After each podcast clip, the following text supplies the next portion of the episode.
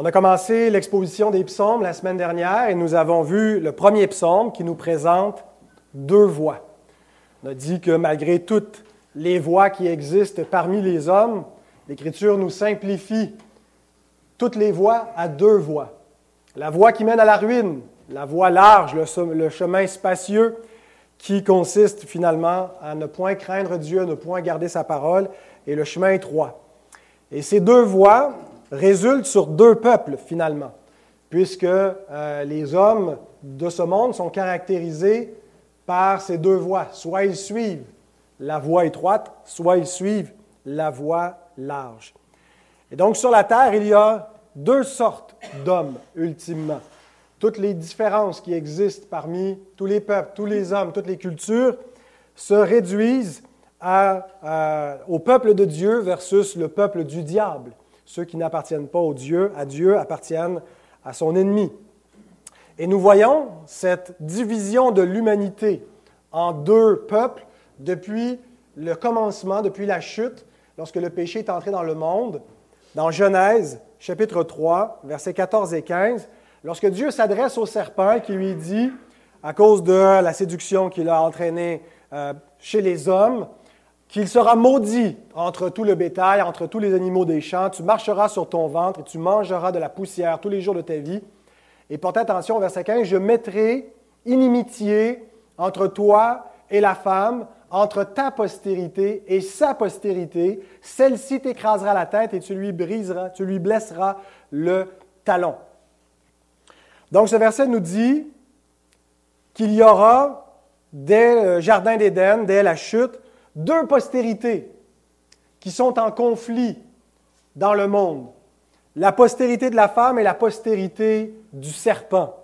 Et on voit dans le Nouveau Testament euh, que certains étaient appelés une engeance de vipères, euh, qui sont finalement des fils du diable. Jésus dit à certains hommes, vous avez pour père le diable. Euh, bien, il y a deux paternités. On peut être enfant de Dieu ou enfant du diable, mais il n'y a pas de neutralité. Et toute l'humanité, donc, est soit dans un camp, soit dans l'autre. Et le psaume 2, auquel nous arrivons, nous présente cette inimitié entre les deux postérités. Nous présente cette tension, mais nous présente aussi la victoire définitive de la postérité de la femme qui va écraser le serpent et sa postérité. Et bien sûr, c'est Christ, cette postérité, mais tous ceux qui sont en Christ. Parce que cette même promesse est répétée par l'apôtre Paul dans Romains 16 quand il dit que le Dieu de paix écrasera bientôt Satan sous nos pieds. Euh, donc, avec Christ, nous avons la victoire où nous écrasons l'ennemi euh, et que euh, même si pendant un temps les justes sont persécutés dans ce monde déchu, ce seront eux qui vont triompher. Levons-nous pour la lecture du psaume 2 que nous venons de chanter. Euh, mais maintenant, nous allons le lire tel qu'il est écrit, parce qu'en le chantant dans le psautier de Genève, pour aligner avec la poésie, on n'a pas l'exactitude du psaume mais voici comment il est écrit. Pourquoi ce tumulte parmi les nations, ces vaines pensées parmi les peuples? Pourquoi les rois de la terre se soulèvent-ils et les princes se liguent-ils avec eux contre l'Éternel et contre son oint? Brisons leurs liens, délivrons-nous de leurs chaînes. Celui qui siège dans les cieux rit. Le Seigneur se moque d'eux puis il leur parle dans sa colère, il les épouvante dans sa fureur. C'est moi qui ai oint mon roi sur Sion, ma montagne sainte. Je publierai le décret. L'Éternel m'a dit, Tu es mon fils, je t'ai engendré aujourd'hui. Demande-moi, et je te donnerai les nations pour héritage, les extrémités de la terre pour possession. Tu les briseras avec une verge de fer, tu les briseras comme le vase d'un potier. Et maintenant, roi, conduisez-vous avec, sagesse. Juge de la terre, recevez instruction. Servez l'Éternel avec crainte et réjouissez-vous avec tremblement. Baisez le Fils, de peur qu'il ne s'irrite et que vous ne périssiez dans votre voie, car sa colère est prompte à s'enflammer. Heureux tous ceux qui se confient en lui. Seigneur, merci pour ce psaume Merci pour ce qu'il nous révèle concernant ton oint, ton Messie, que tu as établi roi, non seulement sur euh, un peuple, mais sur tous les peuples, sur toute la terre. Et Seigneur, tout genou fléchira, toute langue confessera que Christ est Seigneur. Mais merci de ce que tu nous as amené à le faire, non pas, Seigneur, par la, puissance de la verge du fer, mais par la puissance du Saint-Esprit, Seigneur, qui nous a convaincus euh, de péché, de justice et de jugement, afin que nous nous repentions et que nous reconnaissions que Jésus est Seigneur à ta gloire. De nous ce matin, de contempler son règne, de contempler ce royaume invisible aux yeux des hommes, mais déjà pourtant réel et établi sur cette terre et bientôt visible à tout, à tout œil. Seigneur, donne-nous euh, d'être fortifiés dans notre foi ce matin par l'exposition de ta parole. Au nom de Jésus. Amen. Dans le psaume 2 qu'on a chanté, on avait trois strophes, mais euh, le psaume 2 original se divise bien en quatre strophes, dans lesquelles parlent tour à tour les rebelles. Les versets 1 à 3, ce sont les rebelles qui parlent. On peut afficher le, plan, merci. Euh, le verset 4 euh, à 6, c'est l'Éternel qui parle. Le verset 7 à 9, c'est le Messie qui parle. Et le verset 10 à 12, c'est le psalmiste qui termine. Et donc, dans chacune de ces interventions, on a la rébellion des hommes, la dérision de Dieu, la proclamation du Messie et l'invitation aux humains. Voilà les quatre points que nous suivrons pour exposer ces quatre strophes du psaume 2. Alors nous avons vu que la division de l'humanité en deux postérités se fait dès le commencement, dès que le diable séduit les hommes et les amène dans la rébellion, dans sa propre rébellion contre l'Éternel. Et le contraste qui s'établit entre les deux postérités se manifeste en ce qui fait l'objet de leur pensée. Ce n'est pas d'abord dans euh, le lieu qu'ils habitent ou euh, euh, dans, il y a plusieurs caractéristiques de leur vie, nous avons dit, qui sont très similaires entre les, les justes et les pécheurs. Mais une des différences, c'est l'objet de leur méditation. Psaume 1, verset 2 nous dit Heureux l'homme qui trouve son plaisir dans la loi de l'Éternel et qui la médite jour et nuit. C'est le verbe haga.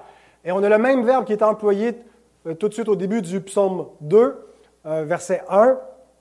Tumulte parmi les nations, vaine pensée, haga, parmi les peuples.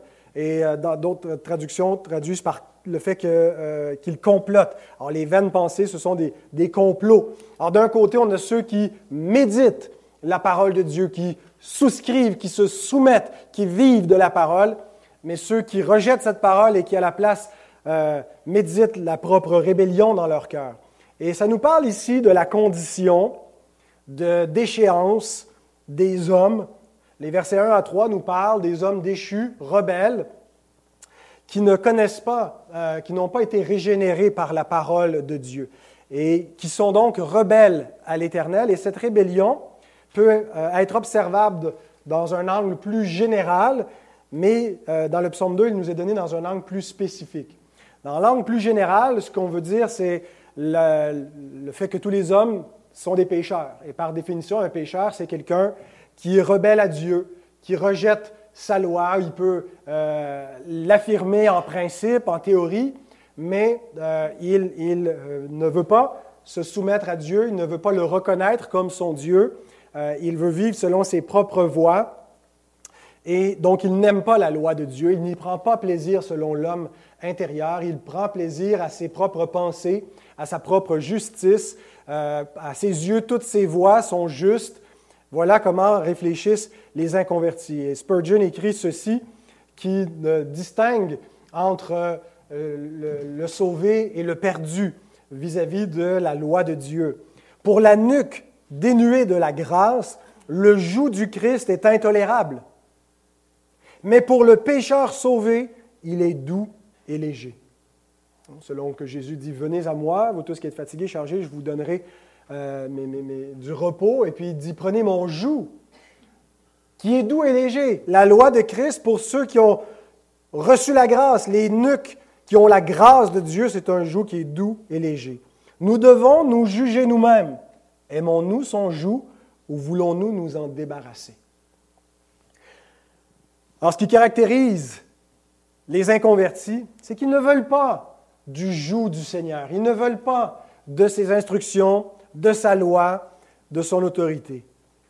Bien sûr, cette rébellion, de façon générale, se manifeste chez tous les hommes, mais ici, il est parlé, il est parlé en particulier des puissants, des rois, des princes, des autorités, puisque ce sont souvent eux qui donnent le ton dans une culture à la rébellion des hommes. Ce sont eux qui établissent leurs lois, ce sont eux qui établissent les, standards, la norme parmi les hommes, qu'ils soient donc les leaders de la culture euh, avec l'influence euh, que, peut apporter l'argent, euh, que peut apporter la popularité, la gloire des hommes, ou que ce soit par l'autorité parmi les hommes. Et donc, bien que tous les hommes soient concernés par cette condition, ici, l'Écriture s'adresse en particulier à ceux qui l'influencent, ceux qui l'amènent. Mais dans ce psaume, l'Écriture en arrive à une rébellion particulière, et pas simplement l'idée de, de façon générale, les hommes sont des pécheurs, ils sont incapables de se soumettre à la loi de Dieu, ils sont incapables d'aimer Dieu, euh, ils sont endurcis, mais ça prend une forme particulière contre l'Éternel et contre son oin. Et le mot oin en hébreu, c'est le mot machia, qui euh, a été traduit par euh, massia en grec, qu'on traduit par messie, mais le, terme grec qui veut dire oin, c'est le mot Christos, qu'on traduit par Christ. Alors, quand on a oin, quand on a messie, quand on a Christ, c'est des synonymes. Ça nous parle de celui que Dieu a établi, que Dieu a oint pour être son roi, serviteur, celui qui le représente et qui va établir son royaume, son autorité. Au moment où ce psaume s'écrit, bien le, le Messie ultime n'est pas encore paru. Mais le loin de l'Éternel, c'est maintenant David. Et c'est un psaume qui est attribué à David. Euh, et donc Dieu a donné l'onction au roi David de préférence à Saül qui a été rejeté. Et euh, l'alliance davidique promettait à David un règne sans fin. Non pas David lui-même, mais que sa maison allait avoir un règne éternel. Et donc on comprend par cette alliance davidique que c'est par la famille de David que va venir loin de l'Éternel, le Messie dont le règne ne cessera jamais, celui qui va recevoir le trône de David et qui va régner pour toujours. Et ce trône de David devait pas seulement être établi sur la terre promise et sur le peuple d'Israël, mais jusqu'aux extrémités de la terre, sur tous les peuples. Le psaume 2 le rappelle quand il est dit au Messie, qu'il euh, il doit établir son, trône jusqu'aux extrémités de la terre. Le psaume 72, Michée 5, 3, Zacharie 9, 10, et on pourrait citer beaucoup d'autres passages qui rappellent cette promesse, non pas simplement d'un trône localisé, restreint, mais d'un trône universel. Et donc David est d'abord le premier, et on peut lire dans 2 Samuel 7 l'inauguration de cette alliance que Dieu fait et les promesses. Et ici, euh, il n'est pas spécifié dans cette instance-là euh, de l'étendue du règne euh, au niveau spatial et géographique, mais seulement de son étendue au niveau temporel dans la durée. C'est un règne qui va être pour toujours. On lit dans 2 Samuel 7, 12 à 16, Quand tes jours seront accomplis et que tu seras couché avec tes pères, j'élèverai ta postérité après toi celui qui sera sorti de tes entrailles, et j'affermirai son règne. Donc c'est le contexte où David veut bâtir une maison à l'Éternel, et Dieu lui envoie le prophète Nathan pour lui dire, non, c'est pas toi, c'est ton fils qui va bâtir ma maison. Et donc, même si David est loin de l'Éternel, ça va être un autre loin de l'Éternel, descendant de David, qui va amener ce règne ultime. Et Salomon en était la figure, puisqu'il est celui qui vient immédiatement après David. Il est euh, celui qui a le règne le plus glorieux de tous les rois d'Israël, celui qui va euh, établir son, règne sur tout euh, le, territoire d'Israël et même au-delà de ce qui avait été donné.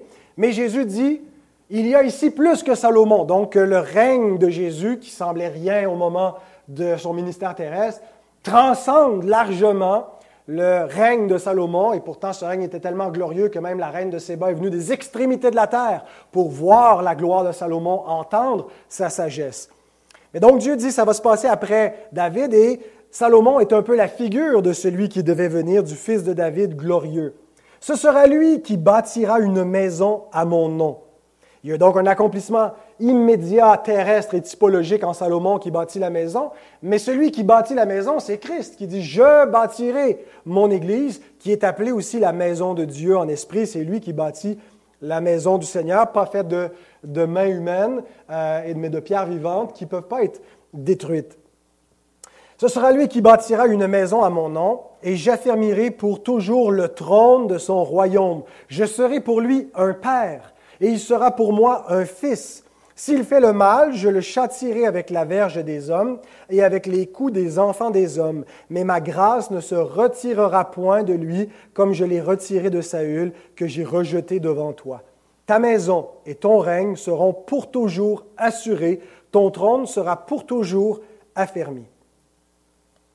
Donc, le fils de David est appelé fils de Dieu, euh, et les fils de David sont dans cette alliance davidique, euh, qui sont euh, euh, fils de Dieu, dans une alliance où Dieu peut les châtier, puis Dieu les a châtiés, les fils de David, par moment, mais en promettant que même s'ils se rebellaient, même s'ils apostasiaient, que Dieu ne retirerait pas sa faveur à la maison de David comme il l'a fait à la maison de Saül, parce qu'ultimement, par cette lignée-là, il apporterait le fils fidèle de David, qui allait être le fils de Dieu, qui allait établir le royaume éternel.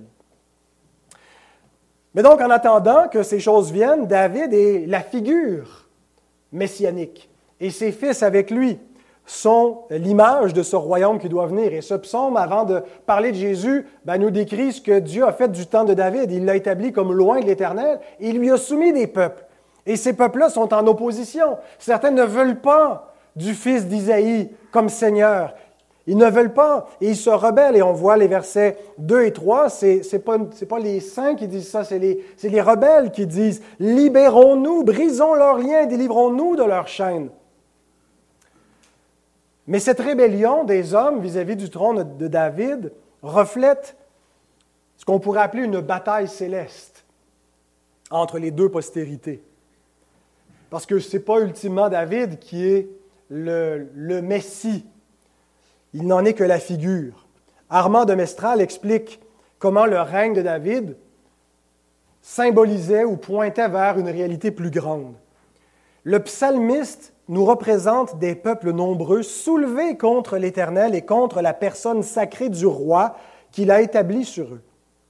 Dès la première lecture de ce remarquable psaume, on pressent qu'il y ait question de quelques personnages bien supérieurs en dignité et en puissance à David lui-même et à tous les rois d'Israël, ses successeurs, et d'une révolte bien plus considérable que toutes celles contre lesquelles ils eurent à défendre leur trône.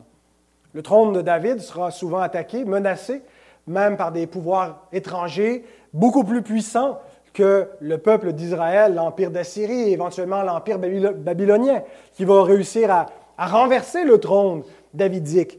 Et les, successeurs doivent protéger ce trône-là des attaques, doivent le protéger de l'idolâtrie et des envahisseurs. Mais tout ça pointe vers une bataille plus grande. C'est le diable, finalement, qui s'attaquait au trône de David euh, pour compromettre cette lignée royale, cette lignée davidique, parce que tous ces fils de David étaient une figure du Fils de Dieu lui-même fils de David. Et c'est le premier mot de l'évangile du Nouveau Testament. Le Nouveau Testament s'ouvre en nous disant Jésus-Christ, fils de David, fils d'Abraham. Donc un écho à la promesse qui s'accomplit en Jésus comme étant le Fils qui vient, le roi attendu, le roi promis. Et cette notion de fils de David, elle est centrale non seulement dans les évangiles, mais elle est centrale dans les psaumes le fils de David, et ça va être un thème récurrent qui va revenir souvent, et c'est comme ça qu'on va voir déjà la gloire du Messie, la gloire de Jésus être révélée au travers du livre des psaumes, parce que le livre des psaumes nous parle de David et du fils de David, et David lui-même est, une image euh, du vrai David qui doit venir. Et donc, l'opposition que David vit anticipe l'opposition que le Messie va connaître.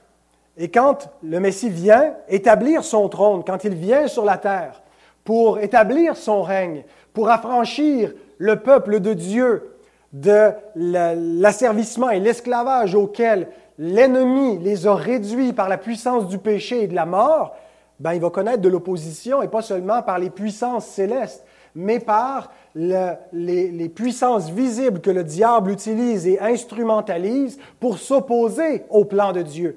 Et donc, il va utiliser le règne des hommes, il va utiliser la puissance de, l'autorité des Juifs et des Romains qui vont s'allier, qui vont comploter ensemble pour s'attaquer à loin de l'Éternel.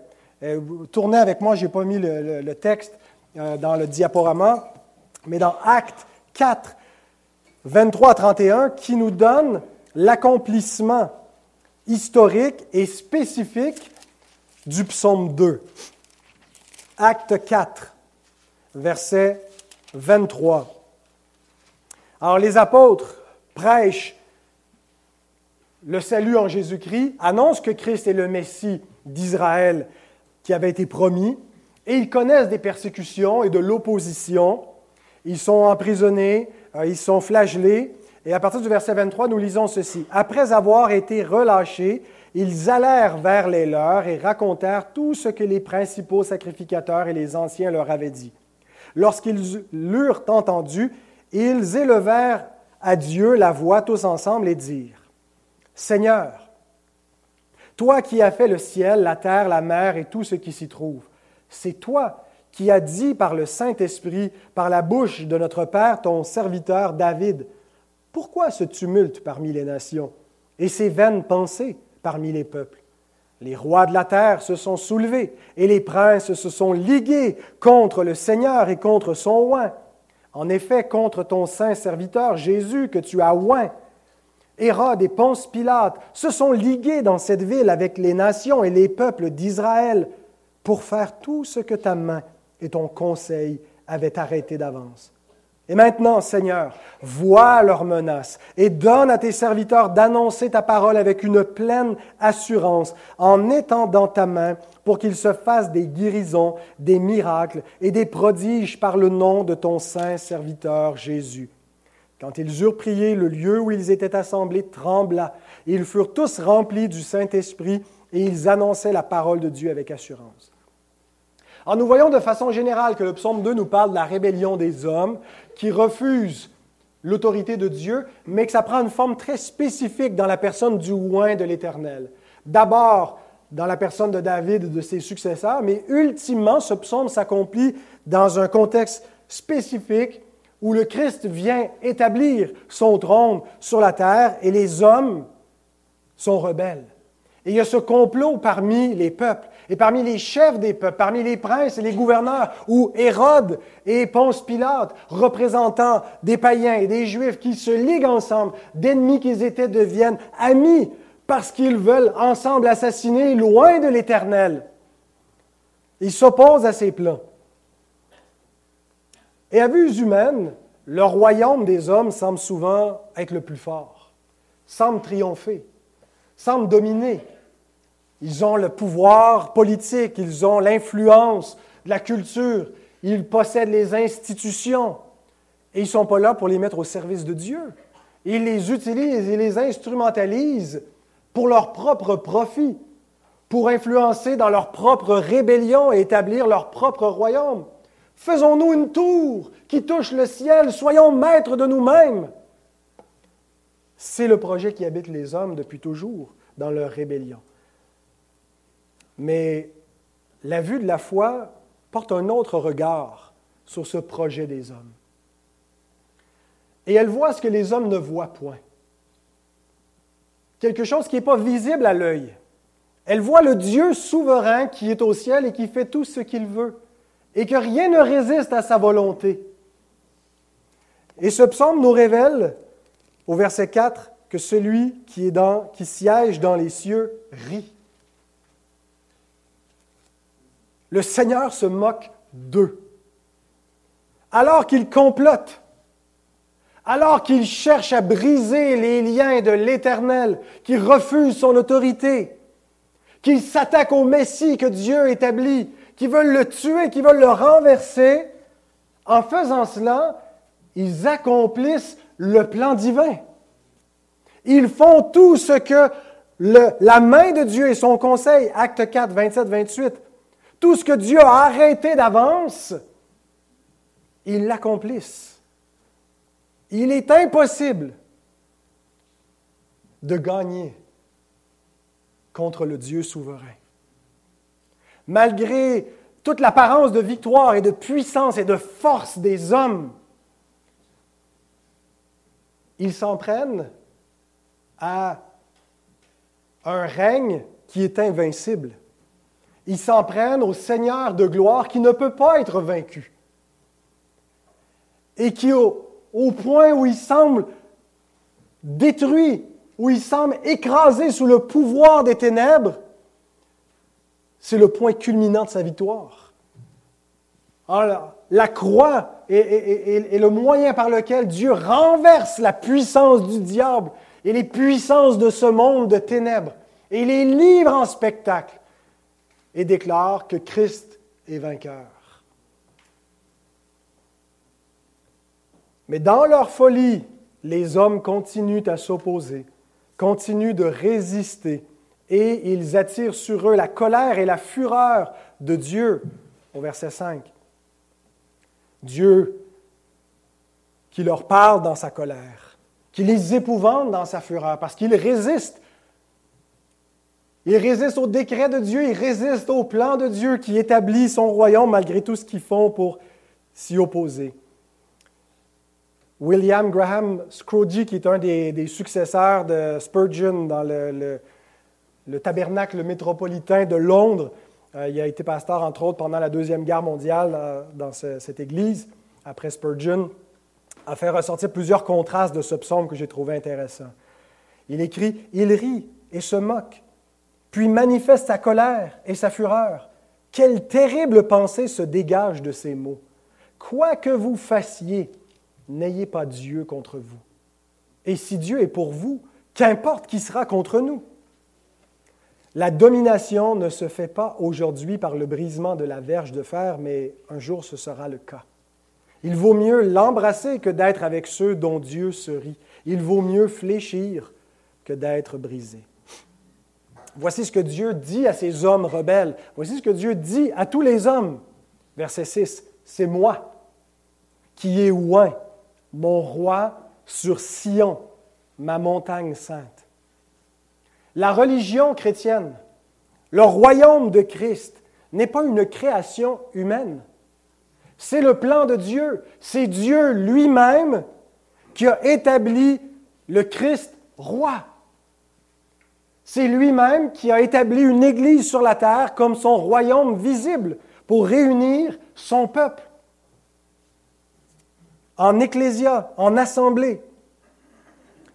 Dieu a inauguré ce règne du Christ et il a commencé la manifestation de ce règne depuis Sion, depuis Jérusalem, là où se trouvait le temple, la demeure de Dieu. C'est là où s'est accomplie la victoire de Christ et a eu lieu sa résurrection d'entre les morts par laquelle il est déclaré fils de Dieu, par lequel il est déclaré le vainqueur le souverain roi des rois.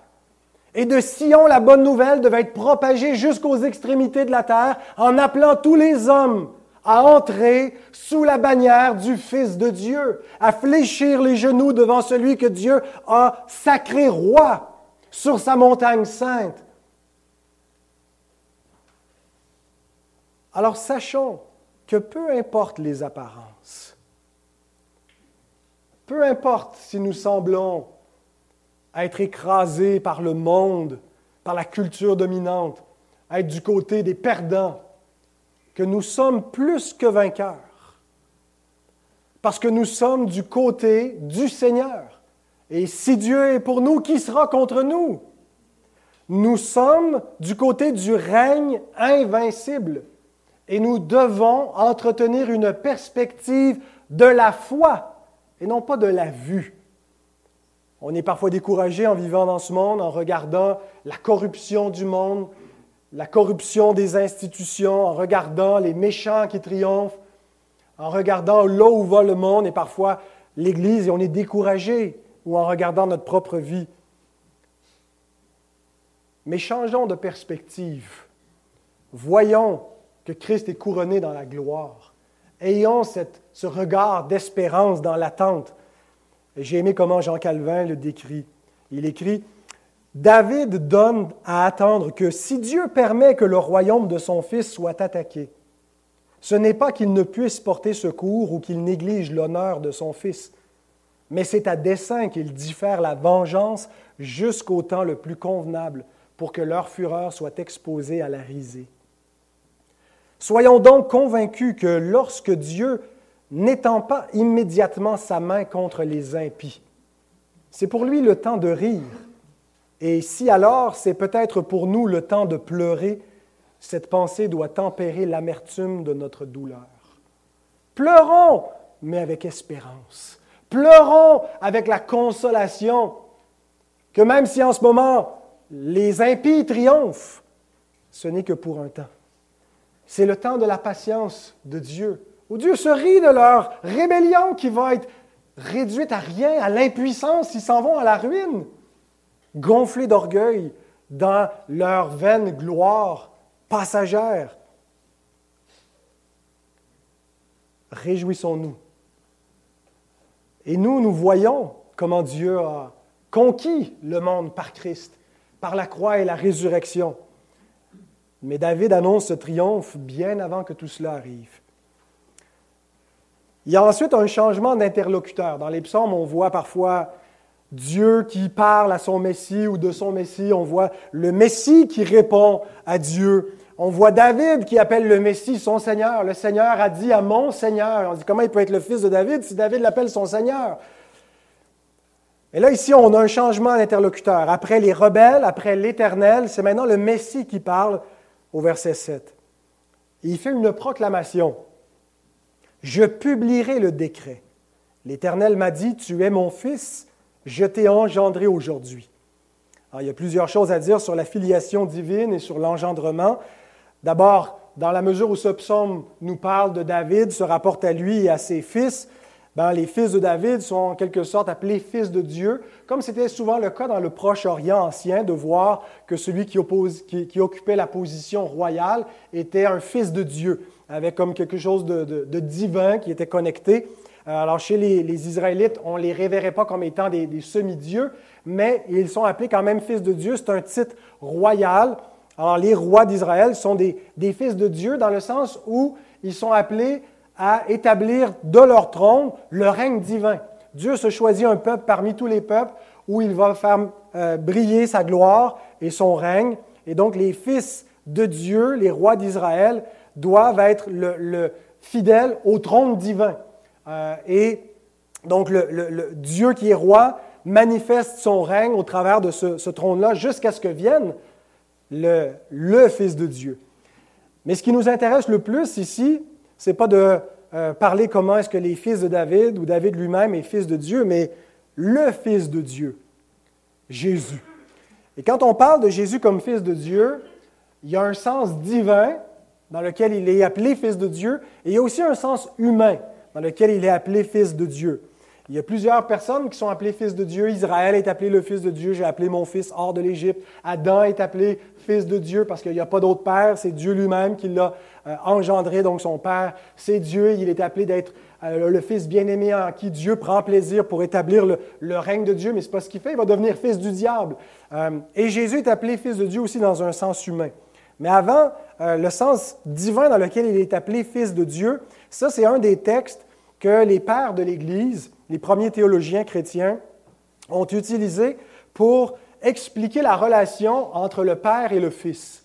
Il y avait certains hérétiques euh, qui, véhiculaient euh, une doctrine, on les appelait les Ariens parce qu'ils suivaient un prêtre qui s'appelait Arius, qui enseignait qu'il fut un temps où le Fils de Dieu n'était pas, qu'il a été créé, et donc qu'on devait concevoir l'idée de Fils de Dieu ou d'engendrement du Fils comme une création. Et la Bible parle bien, donc, qu'il a été engendré.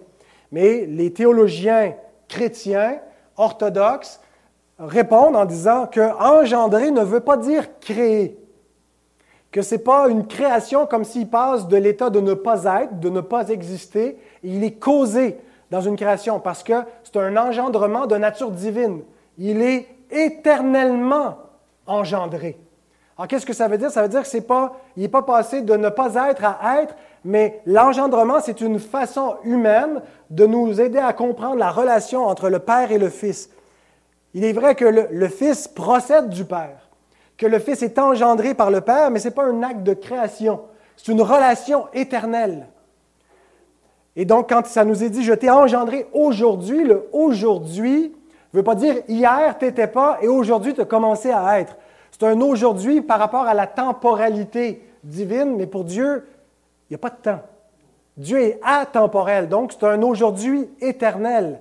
L'éternité divine, c'est l'absence de temps. Il n'y a pas d'hier, il n'y a pas de demain, c'est un présent continuel. Alors, je t'ai engendré aujourd'hui, ça nous parle d'un acte éternel de Dieu, l'engendrement éternel du Fils. Qu'est-ce que ça veut dire? J'en ai aucune idée. On, essaie finalement d'expliquer quelque chose qui est inexplicable, que Dieu est éternellement Père et il est éternellement Fils et il est éternellement Esprit et qu'il y a une relation de procession entre les personnes où le Père n'est engendré par personne, le Fils est engendré par le Père et le Saint-Esprit procède du Père et du Fils, mais ce n'est pas quelque chose de temporel ou qui a été causé, c'est une relation éternelle qui existe depuis toujours. Voici comment Augustin commente ce passage. Il dit, Dans l'éternité, il n'y a rien qui soit passé qui aurait cessé d'être, ni futur qui n'existe pas encore. Il n'y a que du présent parce que ce qui est éternel est toujours. Par cette phrase, je t'ai engendré aujourd'hui, la foi la plus vraie et la plus catholique, c'est-à-dire universelle, proclame l'engendrement éternel de la puissance et de la sagesse de Dieu, qui est le Fils unique. Quand Dieu envoie Moïse, il dit, dit Je suis m'envoyé. Hein? Dieu est celui qui est celui qui est éternellement, pas celui qui devient, pas celui qui était, celui qui est immuable, qui ne peut pas devenir autre chose que ce qu'il est. Il, ne change pas, il n'y a ni changement ni ombre de variation. Alors si Dieu est Père, il est éternellement Père, et donc s'il est Fils, il est éternellement Fils, et si le Père a engendré le Fils, c'est un engendrement éternel. Ce n'est pas une création, engendrée, non créée. Encore Augustin, dans un autre euh, euh, ouvrage, euh, une homélie sur 1 Jean 2, commente en disant engendré du Père éternel, engendré de l'éternité et dans l'éternité, sans commencement, sans fin et sans succession de moments, parce qu'il est ce qui est, parce qu'il est lui-même celui qui est. Je suis qui je suis, ou je suis celui qui est, ou celui qui suit. Dieu est l'être. Dieu est l'essence. C'est de lui que tout tire son, essence, son origine. Dieu ne tire pas son, origine de qui que ce soit. C'est en lui que nous avons la vie, le mouvement et l'être. Et c'est pour ça que nous l'appelons l'éternel. Ça dit bien ce que Dieu est. Il est celui qui est éternellement. Et il est éternellement le Père, le Fils et le Saint-Esprit. Et ce n'est pas euh, Augustin le premier à avoir formulé les choses ainsi. Deux siècles avant lui, Origène parlait un peu de la même façon en commentant le psaume 2. Il n'y a pas de soir possible pour Dieu, ni de matin, mais ce temps, si je puis m'exprimer ainsi, coextensif à sa vie sans origine et éternelle, est pour lui un aujourd'hui, jour où le Fils a été engendré. Par conséquent, on ne peut trouver ni le commencement, ni le jour de sa génération. C'est un aujourd'hui éternel. C'est-à-dire, je ne comprends pas. Mais bien sûr qu'on ne comprend pas. Ça transcende notre intelligence. Si on comprenait Dieu, on serait l'égal de Dieu. Son essence ne peut être comprise que par lui. Mais ce que nous ne comprenons pas, nous l'affirmons avec foi et nous faisons plus que nous l'affirmer. Nous l'adorons. Nous adorons ce Dieu éternel, Père, Fils et Saint-Esprit. Donc ce verset nous parle de l'engendrement éternel, de la relation qui existe au sein de la Trinité du Fils de Dieu qui va s'incarner. Et ce verset est appliqué aussi dans la rédemption dans un sens humain. Ce, verset est cité euh, lors du baptême de Jésus. Tu es mon fils bien-aimé en qui j'ai mis toute mon affection, Marc 1.1, Marc 1.11, pardon, euh, qui probablement nous déclare l'origine divine du Fils qui est identifié comme Fils de Dieu lors du baptême. Mais surtout, ce texte est appliqué à Jésus lors de la résurrection, dans Actes 13, 32 et 33. Et nous, nous vous annonçons cette bonne nouvelle que la promesse faite à nos pères, Dieu l'a accomplie pour nous, leurs enfants, en ressuscitant Jésus selon ce qui est écrit dans le psaume deuxième. Tu es mon fils, je t'ai engendré aujourd'hui. Voici l'exégèse de, il me semble c'est l'apôtre Paul qui parle ici dans, Acte 13. Ici, il, nous, applique ce psaume-là, le psaume 2 et le, le verset 7 de l'engendrement, non pas à l'engendrement éternel, pour nous parler de cette relation éternelle, de cet acte éternel d'engendrement du Père et du Fils, qui nous révèle la divinité du Fils égale avec le Père, mais il l'applique à sa résurrection. La résurrection est en quelque sorte un engendrement de Christ dans la nature humaine. Quand Christ est mort sur la croix, ce n'est pas la nature divine qui est morte. La nature divine ne peut pas mourir. Elle est immortelle. C'est impossible, il ne peut pas cesser d'être. Mais la nature humaine pouvait mourir et il est mort selon la nature humaine. Mais il a été ramené à la vie. Il a été ressuscité, il a été engendré, parce que comment est-ce qu'on vient à la vie? C'est par un engendrement. Et la résurrection va être une sorte d'engendrement divin. Ah, c'est qu'on goûte déjà. Par la nouvelle naissance, on a été engendré d'en haut par le Saint-Esprit. Mais ici, ce n'est pas seulement spirituellement, c'est physiquement par sa résurrection. Et donc l'engendrement euh, est appliqué à sa résurrection par laquelle il est déclaré fils de Dieu par sa résurrection d'entre les morts, fils de David, celui qui est le grand prêtre, roi éternel, à la manière de Melchisédek. Hébreux 5, 5 et 6.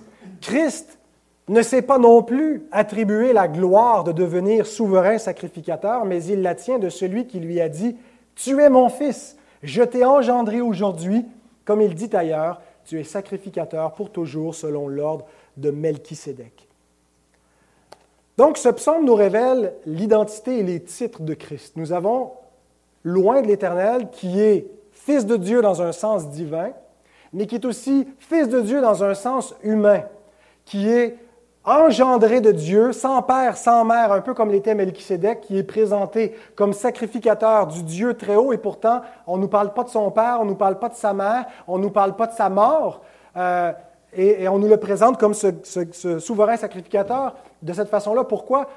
Pour qu'il soit semblable au souverain sacrificateur, prêtre, roi, fils de Dieu, qui officie pour toujours, qui ne sera jamais remplacé.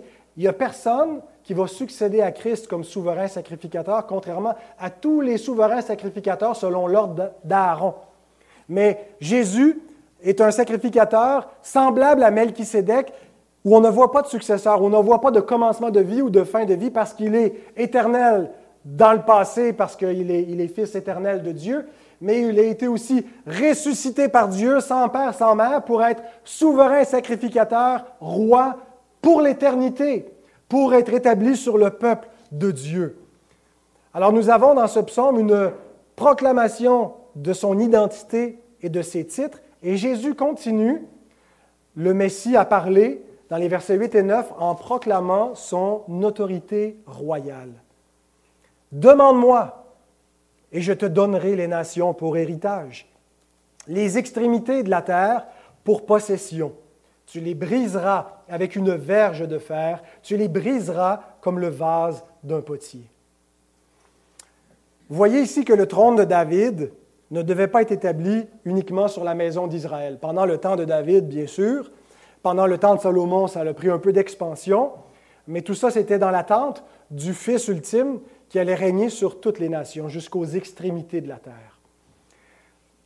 Maintenant, pourquoi le Fils doit demander son héritage? Selon la, nature divine, il ne reçoit pas de règne.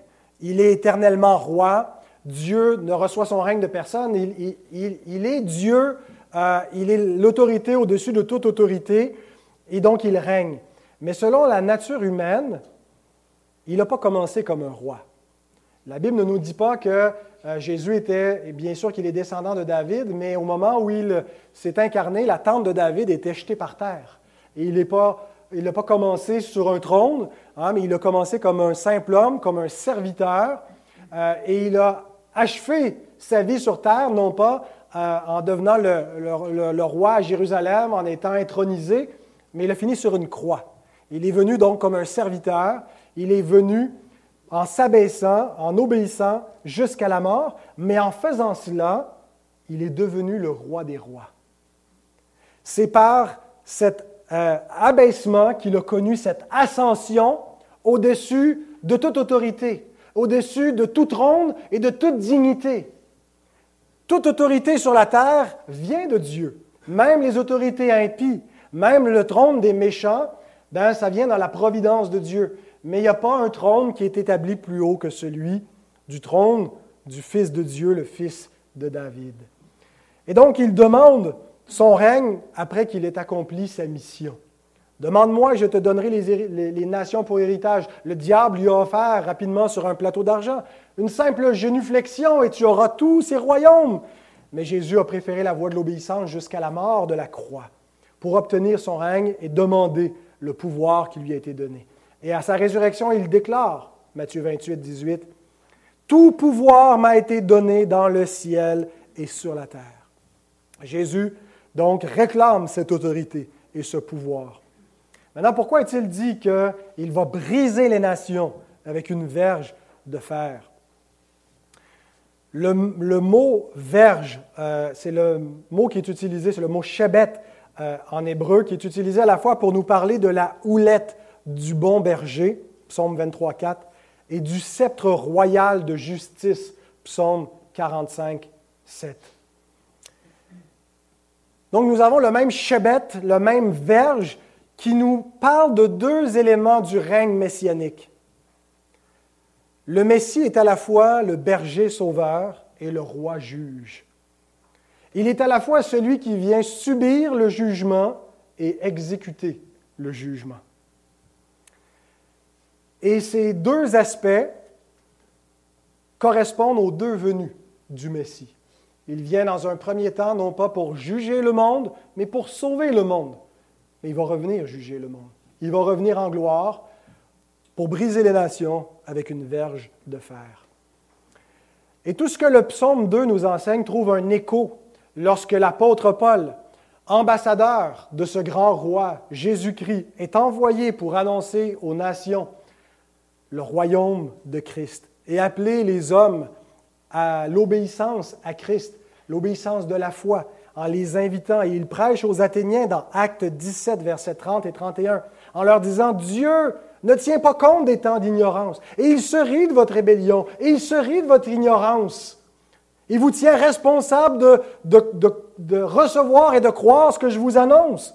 Et il vous annonce de vous repentir en tout lieu que vous êtes qui que vous soyez, aussi haut placé que vous soyez, aussi bas de l'échelle dans la société, parce que Dieu a fixé un jour où il va juger le monde selon la justice, selon le standard parfait de la justice de Dieu révélé dans sa loi, par un juge qui est l'homme qu'il a désigné. Et il a donné une preuve publique de cette autorité à cet homme en le ressuscitant d'entre les morts. Et la réaction de ces hommes, c'est de continuer à se, rébeller, à se moquer, à rire de cette proclamation royale de l'Évangile. Mais il y en a quelques-uns qui se sont attachés. Et en ce moment, le Seigneur offre, par la houlette du bon berger, la grâce et invite. Mais il ne tient pas compte de leur ignorance. Et il va revenir pour briser ces hommes rebelles avec une verge de fer lors du jugement. Et la même invitation qui est faite aux Athéniens est faite à tous les humains à la fin du psaume 12, verset 10, pardon, du psaume 2, verset 10 à 12. Et maintenant, roi, conduisez-vous avec sagesse, juge de la terre. Recevez instruction, Servez l'Éternel avec crainte et réjouissez-vous avec tremblement. Baisez le Fils de peur qu'il ne s'irrite et que vous ne périssiez dans votre voie, car sa colère est prompte à s'enflammer. Heureux tous ceux qui se confient en lui. Ici, il s'adresse aux rois et aux juges et aux puissants et aux princes de la terre, car par eux, tous les hommes sont impactés en vue du salut. Ce n'est pas simplement que le psaume 2 s'adresse aux autorités civiles du monde, mais c'est un petit peu comme lorsque l'apôtre Paul dit à Timothée et aux chrétiens par sa lettre dans 1 Timothée 2, 1 à 7, de prier pour les gouverneurs, pour les rois, pour ceux qui sont élevés en dignité, en vue de quoi? En vue du salut de tous les hommes. Il y a une influence par les autorités pour le ministère de l'Évangile et la mission de l'Église.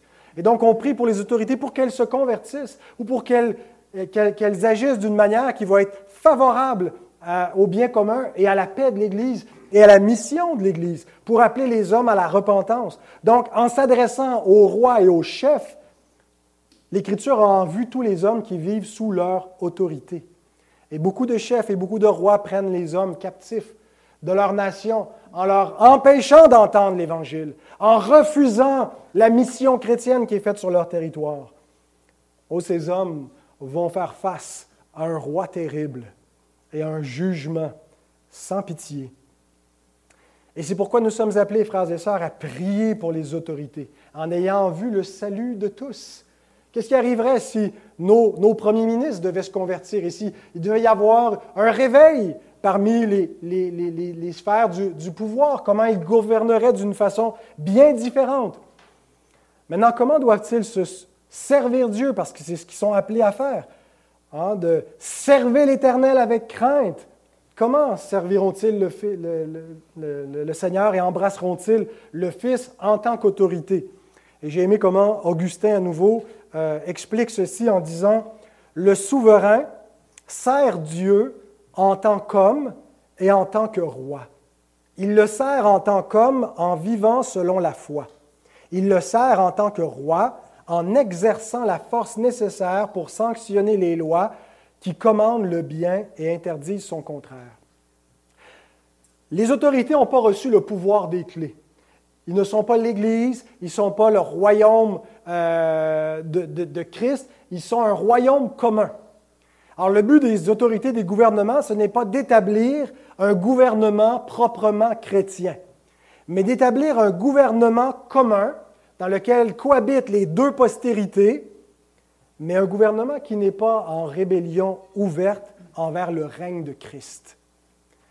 Et de plus en plus, par la ressurgence du néopaganisme, par le refus de la loi de Dieu, il y a une rébellion dans la culture qui se manifeste aussi dans l'autorité politique, où les hommes manifestent une rébellion ouverte contre l'autorité de Christ et de son oin, et établissent des lois iniques contre la loi de Dieu. Et ils vont goûter un jugement plus sévère pour cela. Ils sont appelés à établir non pas un royaume ou un gouvernement chrétien, mais un royaume qui n'est pas en rébellion ouverte envers le règne de Christ. Et ce règne, donc, il est manifesté spécialement dans l'Église. C'est là où s'établit véritablement le royaume chrétien. Donc, ils sont euh, invités à embrasser le Fils, c'est-à-dire sur une base individuelle, à devenir des chrétiens, à se convertir à Christ. Et nous devrions voir donc dans le, monde un royaume euh, où cohabitent la réjouissance et la crainte. Pas une espèce de réjouissance effrénée qui devient euh, une rébellion et non, pas, non plus pas une espèce de, tyrannie euh, où les hommes sont dans la crainte, mais un, monde qui est influencé par la, culture euh, judéo-chrétienne est un royaume où cohabite cette réjouissance véritable basée sur ce qui est vraiment bien, vraiment juste, vraiment noble, qui est en harmonie avec les ordonnances de Dieu, avec une saine moralité, mais il y a aussi une crainte parce a l'établissement de la justice et il y a une pratique du, du droit qui est conforme à la vérité. Euh, et la vie chrétienne est caractérisée aussi par ces deux éléments. Et lorsqu'on vient rendre un culte à Dieu, il y a ce mélange de, de réjouissance avec tremblement. On vient à la maison de Dieu en se réjouissant pour adorer le Fils, mais avec une sorte de crainte de sa sainteté. Mais l'invitation ultime, ce n'est pas d'établir tel ou tel gouvernement sur la terre, c'est de l'embrasser lui personnellement, de le reconnaître comme Seigneur. Et cette invitation est faite à tous les hommes, est faite à vous tous aujourd'hui, si vous ne l'avez pas embrassé, si vous n'avez pas reconnu que Christ est Seigneur, si vous n'avez pas fléchi le genou devant lui pour dire Tu es mon Seigneur et je vais te servir comme mon Seigneur et mon Dieu, c'est l'heure de le faire maintenant. Parce que ceux qui refusent vont périr dans leur voie. La voie des pécheurs mène à la ruine, nous dit le psaume 1.6. Pense pas que c'est une voie qui va être heureuse et facile pour tout le temps. Elle va à la ruine. Viens à Christ. Heureux qui se réfugie en lui. C'est la béatitude ultime. Le vrai bonheur consiste pas à faire ce que tu veux, mais à embrasser le Fils de Dieu et à lui obéir à lui. Et c'est intéressant que ce dont il faut se réfugier, c'est sa colère. De quoi les hommes doivent-ils craindre? Pas le diable, pas ce que les méchants ou les Chinois ou les Arabes vont faire s'ils prennent le contrôle. À craindre la colère de l'agneau, à craindre le Fils lorsqu'il va revenir dans sa puissance avec ses saints anges pour établir la justice sur la terre et venir avec sa verge de fer. Craignez sa colère. Mais la façon d'être réfugié de cette colère, ce n'est pas de fuir loin de lui, mais en lui. Comme le dit Derek Kidner, il n'y a aucun refuge loin de lui, seulement en lui. mes frères, mes sœurs, euh, nous sommes maintenant invités à la table de notre roi. Nous sommes ces nations sur lesquelles il a établi son trône, sur lesquelles il y a eu cette proclamation de la royauté de Christ, cette déclaration, il est le Fils de Dieu pleinement, divinement et humainement. Il est le fils de David qui a accompli les prophéties.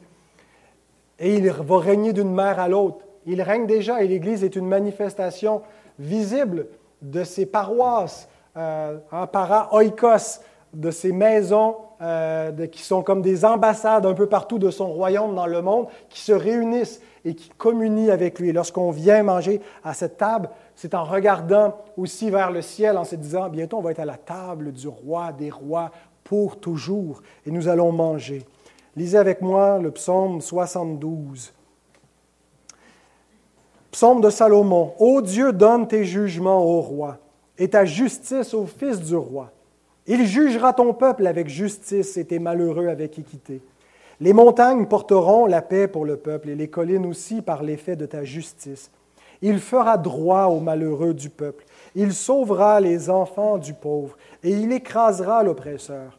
On te craindra tant que subsistera le soleil, tant que paraîtra la lune de génération en génération. Il sera comme une pluie qui tombe sur un terrain fauché, comme des ondées qui arrosent la campagne. En ces jours, le juste fleurira, et la paix sera grande jusqu'à ce qu'il n'y ait plus de lune. Il dominera d'une mer à l'autre et du fleuve aux extrémités de la terre. Devant lui, les habitants du désert fléchiront le genou et ses ennemis lécheront la poussière. Les rois de Tarsis et des îles paieront des tribus. Les rois de Séba et de Saba offriront des présents. Tous les rois se prosterneront devant lui. Toutes les nations le serviront. Car il délivrera le pauvre qui crie et le malheureux qui n'a point d'aide. Il aura pitié du misérable et de l'indigent, et il sauvera la vie des pauvres. Il les affranchira de l'oppression et de la violence, et leur sang aura du prix à ses yeux. Ils vivront et lui donneront de l'or de Séba. Ils prieront pour lui sans cesse. Ils le béniront chaque jour. Les blés abonderont dans le pays au sommet des montagnes et leurs épis s'agiteront comme les arbres du Liban. Les hommes fleuriront dans les villes comme l'herbe de la terre. Son nom subsistera toujours aussi longtemps que le soleil. Son nom se perpétuera. Par lui on se bénira mutuellement, et toutes les nations le diront bienheureux. Béni soit l'Éternel, Dieu, le Dieu d'Israël, qui seul fait des prodiges. Béni soit à jamais son nom glorieux. Que toute la terre soit remplie de sa gloire. Amen, Amen. Fin des prières de David, fils d'Isaïe. Alors que vous pensiez que ce soit pour le millénium, pour le retour de Christ, que ce soit aussi symboliquement maintenant le Fils de Dieu qui a établi son règne, nous savons ici que ça nous parle d'un royaume qui ne périra jamais, parce que nous servons un roi éternel, un roi qui a vaincu la mort, qui règne déjà, et bientôt tout homme, toute femme le verra, même ceux qui l'ont percé. Et ce matin, ce roi nous invite à sa table à manger en communion avec lui. Alors j'invite la chorale à s'avancer. Le chant nous parle de ce roi, ce chef qui a été couvert de blessures, ce chef qui a dû souffrir, ce chef qui, avant de venir avec une verge de fer, est venu avec la houlette d'un bon berger, est venu traverser l'ombre de la vallée de la mort pour souffrir à notre place, pour que nous puissions être dans son royaume. Alors tous ceux qui ont embrassé le Fils, qui croient en lui, qui se sont réfugiés en lui et qui marchent dans une pleine obéissance à sa parole, viennent à sa table maintenant.